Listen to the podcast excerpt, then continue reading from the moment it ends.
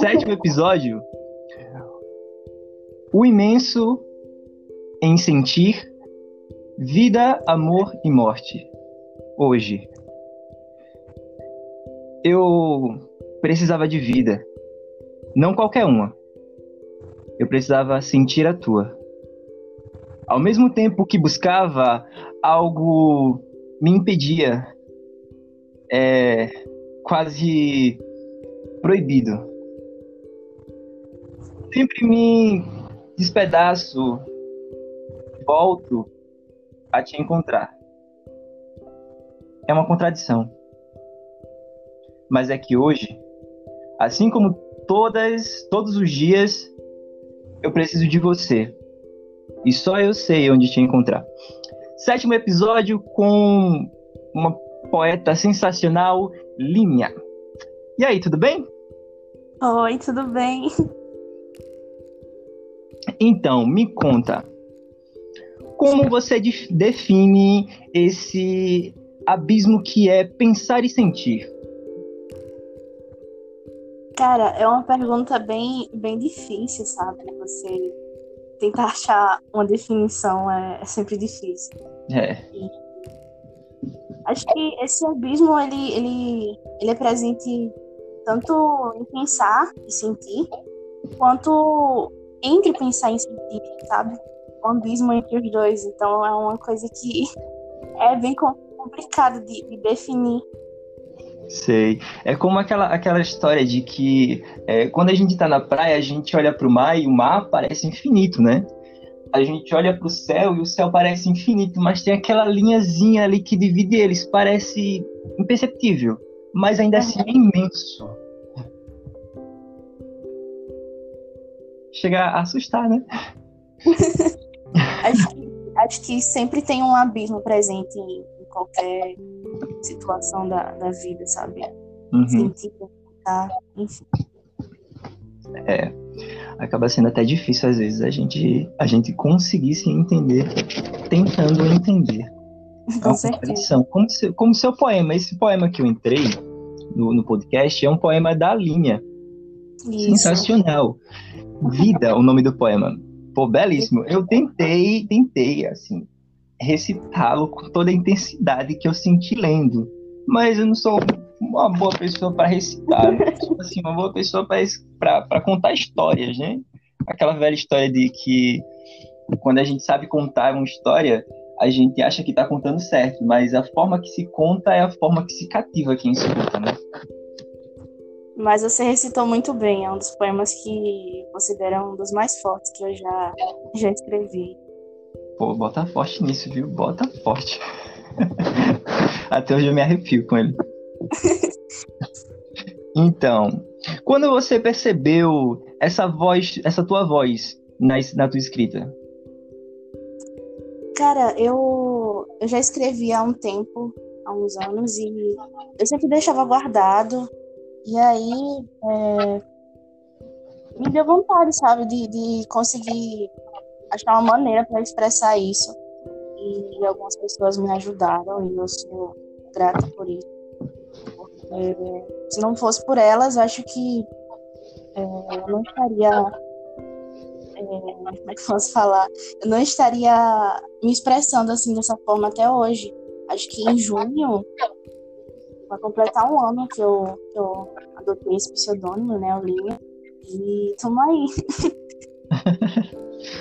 Mas, e você mas... vivendo muito pouco, tá? Porque, sério, eu ficava, ficava besta quando eu via, quando eu tava ali no feed, assim, de, de bobeira no feed, aí aparecia um poema e dizia, pô, tome uma pancada agora. Aí lia, lia, lia mais uma vez, aí botava trilha sonora ali de fundo, só pra sofrer mais um pouquinho. Olha eu só.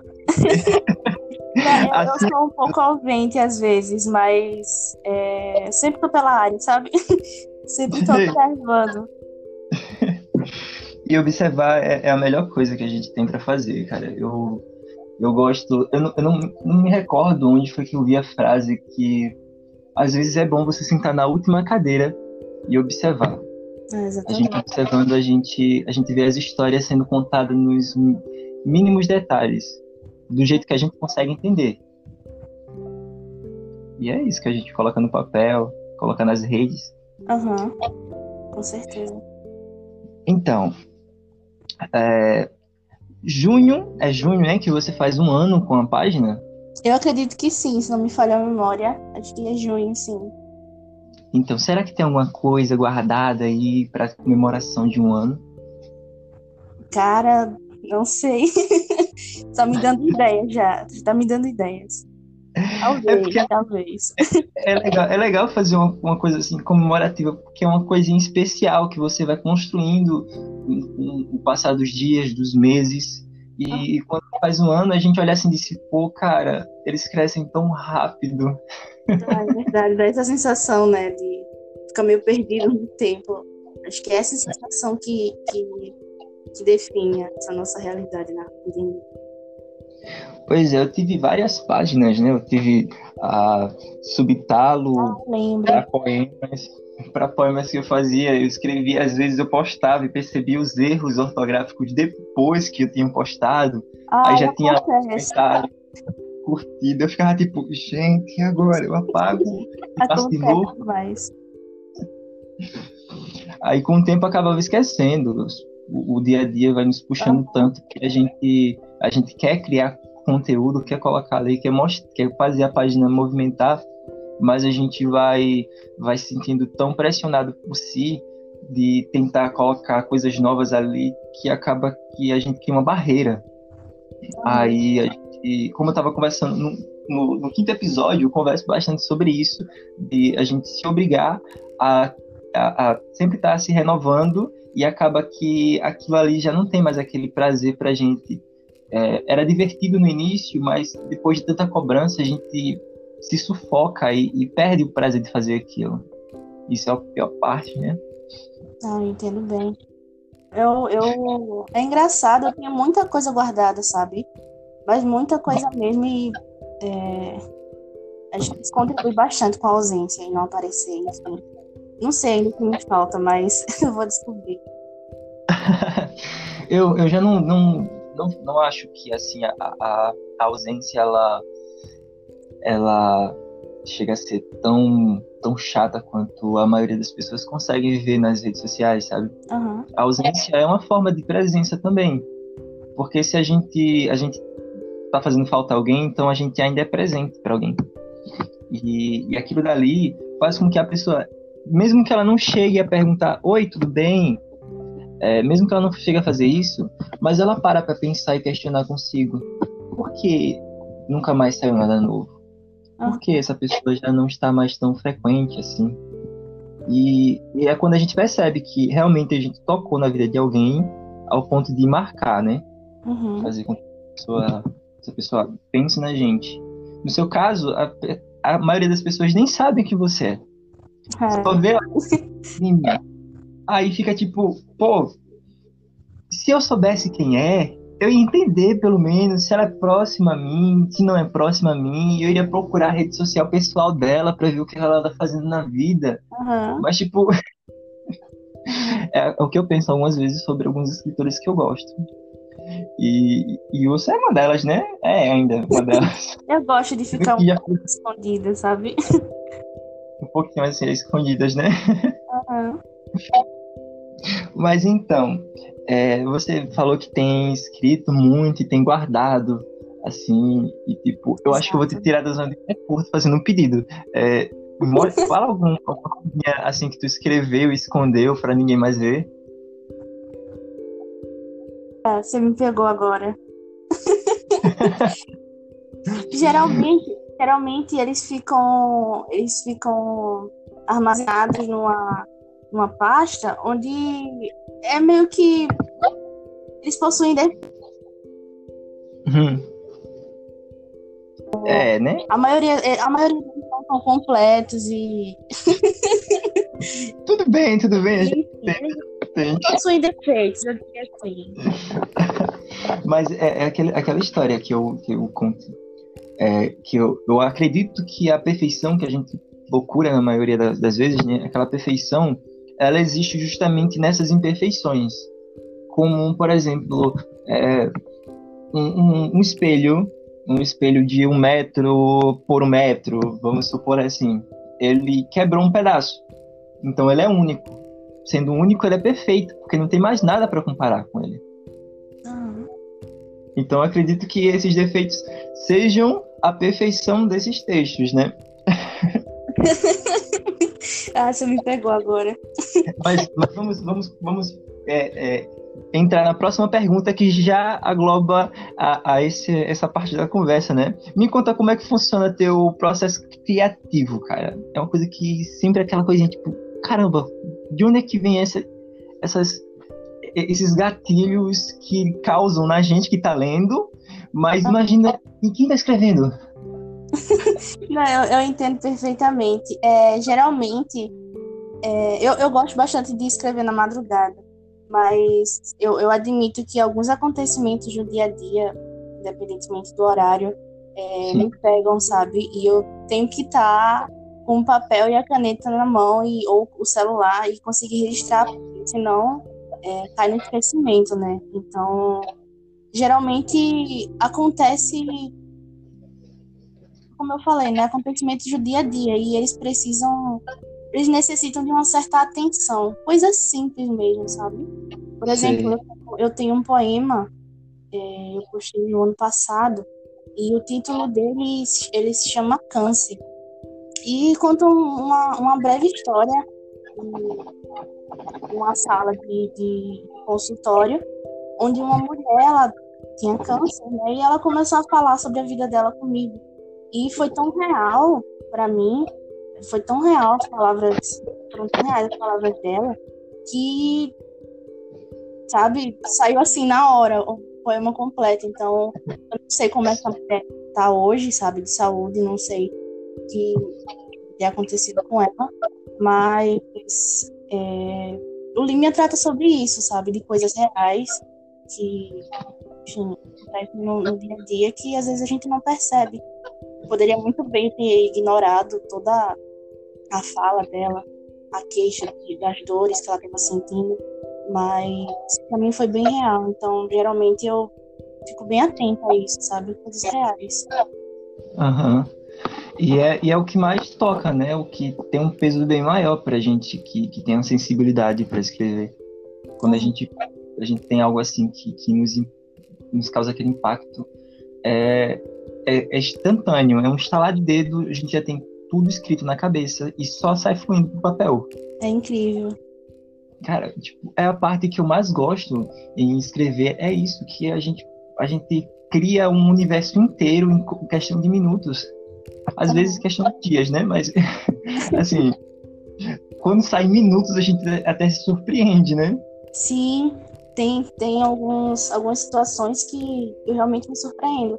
Esse poema foi, é, um, é um grande exemplo, né? Foi bem, bem forte também. Outro poema que foi forte mim. A maioria é. Para quem te segue, já consegue sentir isso, porque já leu todos eles.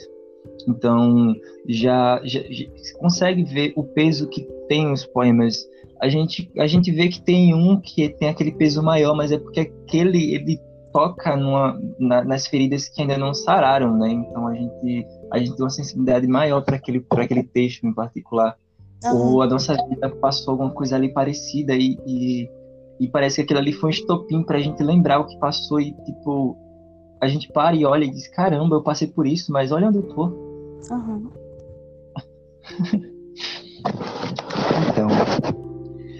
é, naufragamos nos dias ou estamos perdidos dentro de nós? Cara, eu acho que é um pouco dos dois, sabe? acho que é um pouco dos dois. A gente sempre tá tentando se encontrar. E aí, quando a gente se encontra, a gente se perde. Então, é uma, uma coisa que, sabe? É constante. Uhum. Sempre se acha e se perde de novo. É, é tenso, né? É demais. porque eu acho que, que funciona mais ou menos assim. Né? A gente a gente vive uma constante escuridão ao nosso redor, que é o futuro. O futuro é um, um constante escuro. E a gente tenta enxergar e tenta caminhar por ele e faz planos e tudo, mas essas coisas elas não funcionam tão bem quanto quando funciona na nossa cabeça, elas não funcionam no mundo real. Né? Uhum. Aí a gente sai tateando por aqui, por ali, a gente se machuca em vários tipos de superfícies é, pontiagudas e, e, ásperas. E nisso a gente vai criando aquela velha experiência, né? Que, o, que, que a maioria das pessoas falam que é a experiência de vida. A gente consegue prever o que pode acontecer lá na frente, mas não, eu acho que isso é muito. Sabe? é uma coisa que a gente pode dizer assim, pô, como é que a gente consegue prever? Não. Eu acho é que é importante, acho que, acho que não diria uma solução, né? Mas eu acho que é importante a gente ficar é, lembrando, sabe? Mesmo que machuque, a gente ficar lembrando. Assim, linha, é, ele meio que significa esquecimento, sabe? Então, essa minha forma de colocar para fora o que é real, né? Conseguir expressar tudo isso também uma forma de lembrar, porque cutuca vários assuntos que, que geralmente as pessoas não falam, sabe? Sobre a morte, por exemplo, essa incerteza do futuro, enfim. É, lembrar, pôr, em prática essa, essa. manter viva essa lembrança, eu acho que ajuda a gente a se encontrar. Se a gente estiver muito perdido, é, não sei, é complicado de, de tentar. que é pior. eu, eu não acho que dá pra en, en, encontrar algo pior. A gente. Eu acho que o pior realmente é cair no esquecimento. Ah, com certeza. Com certeza. A gente perde um, um universo inteiro quando a gente cai em, em esquecimento. A gente perde o, toda aquela, aquela intensidade que a gente tinha. Como um. um eu postei um, um, vídeo há um tempo atrás que tinha um texto que eu achava que eu achei lindo, um dos meus preferidos, particularmente. Mas eu acreditei que o vídeo não ficou tão bom. Mas para não cair no esquecimento, aquela intensidade que eu senti vendo aquele, aquele aquelas cenas em particular, uhum. eu guardei do mesmo jeito. Então postei para que não caísse em esquecimento ali. Que era somos obra de artes vivas, daquelas que nem a imaginação pode descrever. E nos encontramos guardados em alguns momentos do infinito, que às vezes se escondem em um segundo. E querem ver mais? Vão lá na minha página. adorei, adorei. Então, Mas é muito aí a gente. Isso. É muito precioso isso de você tentar manter viva a lembrança, independentemente se, se é ruim ou não, porque. É, não sei, o esquecimento é, é devastador. Em todos os sentidos. É. Verdade. Eu acho que deve ser o, o maior vazio que a gente pode sentir é o, o esquecimento. Com certeza. Mas então, gente, estamos nos encaminhando para os últimos minutos. Rápido, como passa rápido, né? Ah, pois é, a gente nem, nem percebe. pois é. Aí a gente está encaminhando para os últimos minutos, aí eu queria ver uma, ouvir uma coisa tua. Me conta aí, pra gente terminar bonitão, daquele jeito. Bom, então, é... o título se chama Fratura. E. Posso começar? Pode, pode. Seu sorriso não tem forma. O horizonte que você aponta é deserto. As pequenas flores que costumavam ser belas agora não têm cor e nem cheiro. Sua compaixão é vazia. Minha compreensão é falsa. Os contatos mais íntimos, no íntimo, significam nada. Nada é inteiro. E tudo é fratura. Uau! você colocou, você conseguiu descrever a cena de uma pessoa saltando de cabeça no raso. Literalmente. Traumatismo craniano, com certeza. Mas foi incrível, cara. Incrível mesmo. É, eu, acho, eu acho legal como tu consegue é, descrever uma cena inteira com poucas linhas. Porque teus textos, eles não chegam a, a uma folha Até onde eu li, não chega uma Não, são folha, bem né? simples e curtinhos. É, E, e essa simplicidade é o que, o que traz vida de verdade para os teus textos, cara. Eu acho que essa é a parte mais massa. É o que torna os teus textos vivos, as tuas histórias vivas. Essa simplicidade. ai, muito obrigada. Muito bom escutar isso. Então, gente, é, vamos partindo para o finalzinho. Agradecer a Linha por participar desse episódio e as marcas que trazem as cicatrizes, que nos trazem trauma, não tiram a nossa luz nesse jardim que a gente chama de mundo. Mesmo com espinhos, as rosas não perdem sua beleza. Muito obrigado. Esse foi o sétimo episódio. Nos esperem pelos próximos. Muito obrigado. E sigam Linha no Instagram. Obrigada, gente. Foi um prazer. Até mais. Tchau, tchau.